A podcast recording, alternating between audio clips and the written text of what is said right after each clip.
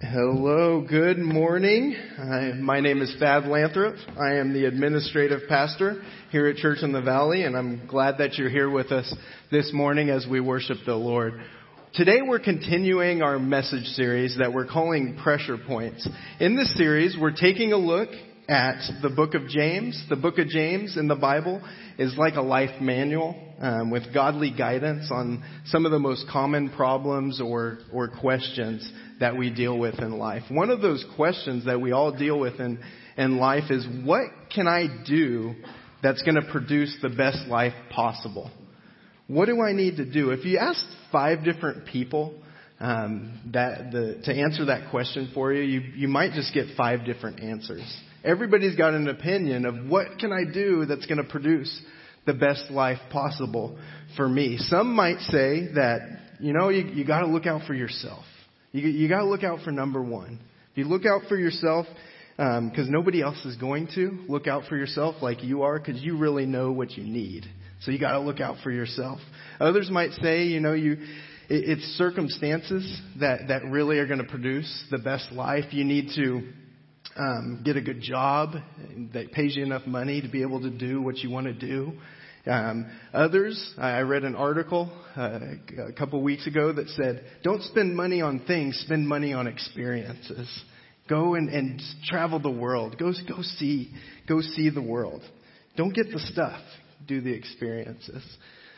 To a lot of people, the answer might be knowledge. You know, we're told that knowledge is power. We live in just an education and information dominated culture that we live in. We're told in our in our careers, um, if we want to get the, the certain level job, then we have to have the completed some sort of job training um, to get that job, or got a college degree. Or if we want to get the promotion, then we have to go to another training and and do more and more, get more knowledge, more information, and it goes on and on and on. In family life, if we're told if you want to be a, good spouse, then you need to read this book, or if you want to be a good parent, then you need to read so and so's mom blog or parenting blog, or it, it, we just this information it comes at us from all these different angles, and we have to figure out which way, where do we turn, where where do we look for guidance and help on things. We spend a lot of money obtaining more and more knowledge. And that's not a bad thing because, you know, if we know more, then it can open up opportunities for us. But the more that we know doesn't directly correlate to a better life. In fact, one of the main pressures that we all feel in life is deciding what, what's really going to make a difference in the outcome of my life. As all this information is coming at me, what is, what is it? What should I spend my time on that's really going to make a difference? For my life. We have all these ideas, these opinions coming at us, and, and we got to figure out where do we turn to find the best life possible. If you're a Christ follower, that is that that you have made Jesus the boss of your life. You you believe that Jesus came onto this earth, lived a perfect life, died on the cross for your sins. If you're a Christ follower, then you've chosen the, the Bible to be your authority on how to live the best life possible. But we have to be careful when we approach the Bible because we can, it's very easy to just approach the Bible as any other book and pick and choose the things that, that we want to hear out of the Bible, the things that we agree with, the things that, that are, make the most sense to us. It's easy to just pick and choose those things, do those, and leave the rest for, for other people. So we have to be careful when we approach the Bible. If you're not a Christ follower, then the Bible it just might it just might be another book to you. And that's great that you're here today, and if that's where you're at, that, that's fine. That, we're, we're glad that you're here. But I want to challenge you this morning to take a look at what we're saying in this message series. We're talking about the Bible and how to apply it to our lives. I want you to challenge you to take a look at what we're saying. See if there's any truth to it. Try it out for yourself. In fact, we're all encouraged to do that. Acts 17:11 says this. Now the Bereans were of more noble character than the Thessalonians, for they received the message with great eagerness and examined the scriptures every day to see if what Paul said was true. We're all encouraged to take what we hear, look at the Bible, and to see if it's, if, if it's really true.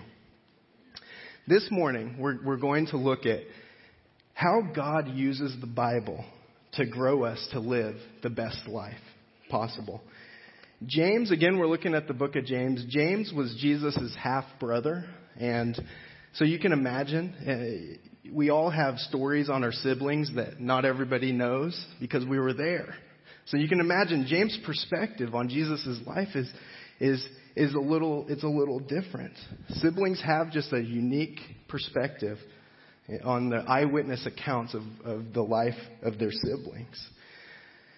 He also he wrote this book in a style that's kind of uh, James is in the New Testament portion of the Bible, and he wrote this book that it, it's the style is more like the wisdom books in the Old Testament. There's some wisdom books in the Old Testament, and James's style is more like that. So that's why it reads more like a life manual. It really gives us some good insights, some good ideas, um, some good truths to stake our life on as we read through James.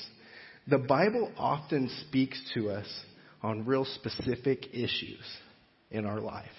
When it speaks to us on those specific issues, then God uses that and He challenges us to act on what the Bible is speaking to us on.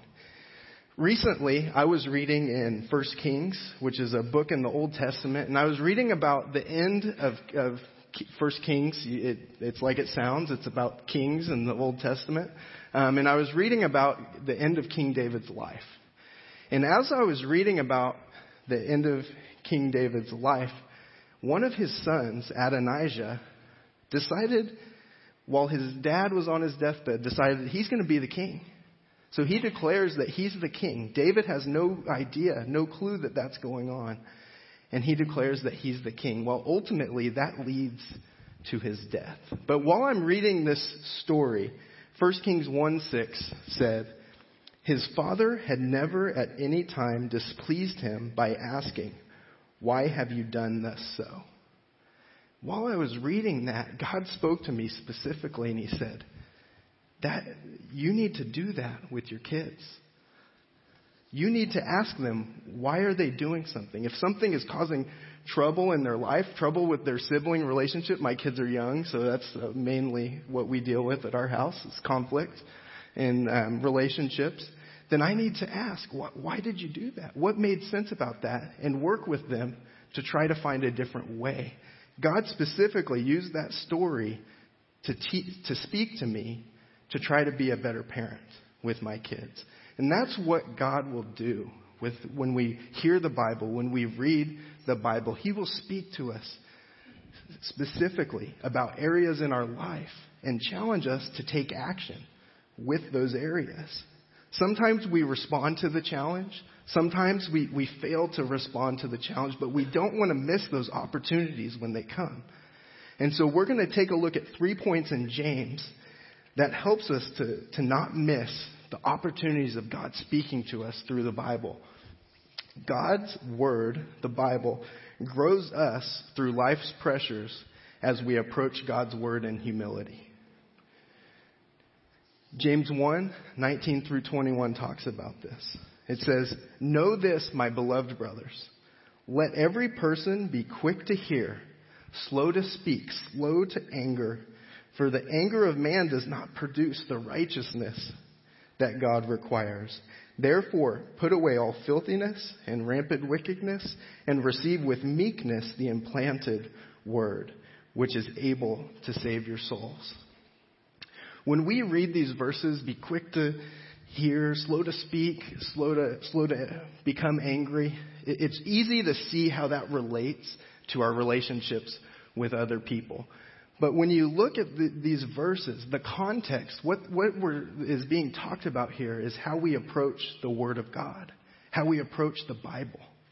So I want to take a, a deeper look into what, what do these statements mean for how we approach the Bible. When we hear that we should be quick to hear, what this is saying is there should be no delay in hearing the Word of God. When we hear it, we need to, to take it, figure it out, and, and apply it to our lives. We need to be quick to hear what it has to say. Now, hearing in, in this um, time period, that was really important to hear the, the Word of God. because not everybody had a Bible. At this particular time, Bibles were, were really expensive, somewhere uh, around the equivalent of $100,000, $200,000 um, in today's money. They were really expensive. People didn't have personal Bibles like we do today. Now we can get the free app on our phone and we've got a Bible ready to go. But they didn't have that. Hearing was really important. And so they had to be quick to hear the Word of God. So it's important for us to, to hear the Word, but then it's also important for us to be slow to speak when we approach the Bible. It's easy for us to see how that looks, being slow to speak when we talk to somebody, because we've all been in situations where we're talking and somebody cuts us off. They weren't being slow to speak, they were being fast to speak, and we didn't get to finish what we were saying. So it's easy for us to see how that works, but how that works as it relates to God is that when we read the Bible, if we're slow to speak, then we read the Bible, we hear what God says, and then we try to figure out how to apply it to our lives. When we're not slow to speak, what we say is, yeah, I know what the, the Bible says, God. I know what it says about um, how I should relate to my boss. But you see, in my in my situation, he's he's not a good boss, and so I need to do it this other way. We use these yeah, but statements when we're not being slow to speak. Then James goes on to say, "Be slow to anger, for the anger of man does not produce the righteousness of God." We can lash out in anger with God as we read the Bible and we don't agree with what it says. It's easy to get riled up, to get um, get mad at what it's saying for us to do or what, it, what it's trying to, to get us to do. But we need to approach the Bible in humility, like it's talking about in this verse. We need to be quick to hear, slow to speak, slow to become angry. And we also need to do what verse 21 talks about which says, Therefore put away all filthiness and rampant wickedness, and receive with meekness the implanted word, which is able to save your souls. When we approach the Word of God, the Bible, we need to put away our, our immoral and, and, and filthy um, things like it's talking about. But what we really need to do as well is receive the word with meekness. Now, the, the New Testament part of the Bible was written in Greek, and that word, the word that is used for meekness there, is, is can be translated to humility as well. So that's what we're talking about. You approach the word with meekness, with humility. When we say that you're approaching something in humility, what we're saying is that you're recognizing your position related to that person, or in this case, the Bible. You're recognizing that I need to, to step down and come under the authority of the Bible. I need to look at what the Bible is saying and submit my life to it. The Bible is not going to conform to how I think life is going to work or, or how I think it's going to happen. So God wants us to hear from Him. He wants us to slow down. He wants us to, to stop the reactions and the, the yeah, yeah, but I'm going to do it this other way statements. And he just, he wants us to yield to him, to yield to what the Bible has to say. In order to do that, we have to recognize that our way of life, that we're, we're, our way of going about life might not be right. That's hard to do. We've been doing things our way for a long time it's hard to adjust our perspective and think, oh, maybe that thing that I've been doing this whole time, it, it's not the right way to go about it. But that's how we approach the Bible humbly. We start with lowering ourselves and know and, and trusting that God, the Bible, is the truth, and we need to adjust to that. The Bible, it's not just a list of do's and don'ts, but it's really it's, it's a way of living that helps us to focus on the truly important things in life. And we see that in this next, um, the next verses in this James passage. He's, we need to set our hearts to hear and apply the Bible. A lifetime of hearing the Bible without applying it is just going to lead uh, us to us deceiving ourselves. Take a look at James 1, 22 through 25. It says, But be doers of the word not only, not hearers only, deceiving yourselves. For if anyone is a hearer of the word and not a doer, he is like a man who looks intently at his natural face in, in a mirror. For he looks at himself and goes away and at once forgets what he was like. But the one who looks into the perfect law, the law of liberty, perseveres, being no hearer who forgets, but a doer who acts, he will be blessed in his doing. Can you imagine being at a party? You've just had a piece of cake and you, you didn't know it, but you were saving a little piece for later up here. You got a, some frosting or something on your cheek. You're relating to people and you're talking and you're talking to people. You go to the restroom, you, you look in the mirror, you see the piece of cake on your face. That's what this, this verse is talking about. You would wipe it immediately. But when we go to the Bible, when we read what it says, and we don't do what it says, we just hear it, we don't do it, we're like the person who goes in the mirror, sees the cake, and thinks, oh, hey, there's some cake there, and you walk away and you forget to wipe the cake off your face. That's what this is talking about here. We can deceive ourselves in a lot of different ways. We can deceive our waves ourselves in thinking that we're just we're too busy in life. We think that we don't have the time to spend uh, reading the Bible and much less time applying it to our lives, or we just minimize the impact of, of what the Bible's saying about our life. We think, yeah, that, that's nice, but it's really not that big of a deal, so I'm just going to keep doing things this way. Or we can treat it like, like I did my history class in high school where I, I would read the, read the book, get all the, the facts down, and then later that day I couldn't even tell you the dates that were on the test that day. In reality, life is, really one big test in all sorts of areas of life. In our, in our attitudes and how we relate to authority and how we handle relationships, our decision making, and our money. And God brings the challenge to act on all these areas.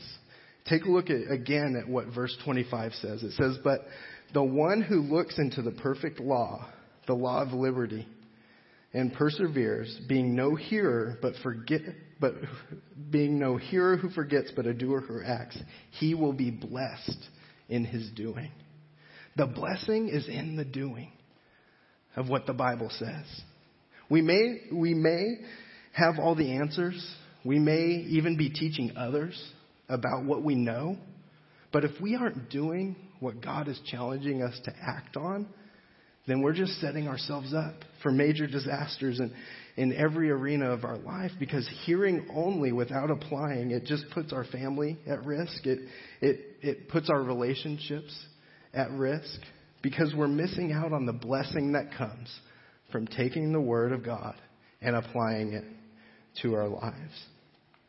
Then the verse also says to persevere. Persevere in doing this. It's easy to just listen to, to a message or listen to uh, read the Bible or, or listen to what somebody has to say about the Bible. It's easy to just listen to that and then go about the rest of our day, the rest of our week, without taking the time to apply it to our lives because it takes some work to figure out what is the Bible saying and how does that impact my life here and now? So we have to persevere to do that. And then James continues on to show us what it looks like to be doers of the word. And we, we see that God, he, God's word grows us through life's pressures as we let God's word continually rearrange our priorities. God is really after our heart. He wants to transform our, our lives. He wants to transform our heart so that it impacts everything that we do. James 1, 26 to 27 talks about this. It says, If anyone thinks he is religious and does not bridle his tongue but deceives his heart, this person's religion is worthless. Religion that is pure and undefiled before God the Father is this to visit orphans and widows in their affliction and to keep oneself unstained from the world. James isn't saying that, you know, true religion is just relating to the, the widows and orphans, but what he is saying is that that's the type of thing that flows out of your life when, when you have submitted yourself to doing what the Bible says. Those types of things. You're going to have a heart change. You're going to care about different things, your priorities, your perspective.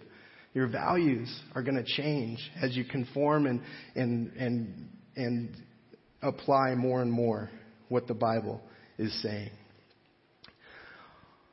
As we do this, all, all of a sudden our heart begins to respond to what is on God's heart with people, with, with, in, in relation to eternity, His mission, righteousness, and justice. We start to get God's perspective on things. Without responding to the Word of God, then it says our religion is worthless. Without life change, we just know a lot of facts and things. So we're not putting into practice what the Bible says. So what, what does this all look like practically? Talked a lot about knowing and, and doing, but how do you know the Bible and then put it into practice and then do it? There's a couple different ways to hear the Word of God. One is, you know, listen to messages. Come on Sunday mornings, listen to messages, hear the, the Word of God uh, spoken to you. Another is to, to listen to people um, and how they're taking the Bible and applying it to their lives. Um, a lot of times this happens in groups at Church in the Valley or happens on teams as you're serving together and you hear different people, how they're applying things to their lives. Then another way is spend consistent time reading and applying the Bible for yourself. A lot of people call this their quiet time with God. Uh, some of you might be more familiar with that than, than others. Um, but I have included in your program, there's an extra handout that I'd like you all to, to take out and look at with me. Um, it's a pray acrostic for spending time with God, for having a quiet time. And I'd like to go through that with you all today. Some of you might be really familiar with this, others, it might be the first time you're seeing this. But I've found that no matter how many times I go through this acrostic, it usually leads to me adjusting how I spend time with God. So I think this could uh, this will be helpful to you this morning. So, this is just a guideline for how to spend time with God, how to spend time reading the Bible, and then persevering to see how to apply it to our lives. The P, it's for pray. The P in the pray acrostic is for pray. Um, you want to clear your mind. So when we sit down to spend time with God in the morning or when, when you have time, you want to clear your mind. Pray through your day, what's coming up. And the reason we want to do this is Ask God for help with the things that are coming up, and then it'll help us to be able to focus as we read the Bible. What's going on? You might need to have a, a notepad handy to write down notes about things that are coming up in the day. A lot of times when I sit down to read something, my mind starts to wander. Oh, I got to do this today and that. And if I don't write it down, then I'm just going to think about that the whole time and not what I'm reading. So that might be a help to you. Also, pray. Ask God for insight. Ask God to show you what He wants you to get out of the passage that you're reading. Then set yourself to obey God, um, is the next thing. Commit. Say, God, please show me what I need to do in my life. Help me to, to work it in to my life. And then read. Read through a passage of Scripture. Uh, one time you might need to read through it more if it's a longer passage or Take note of different areas that as you're reading, God's speaking to you. Um, depending on where you're reading in the Bible, you might want to read a chapter at a time. You might want to read a paragraph at a time. You might want to read one verse at a time.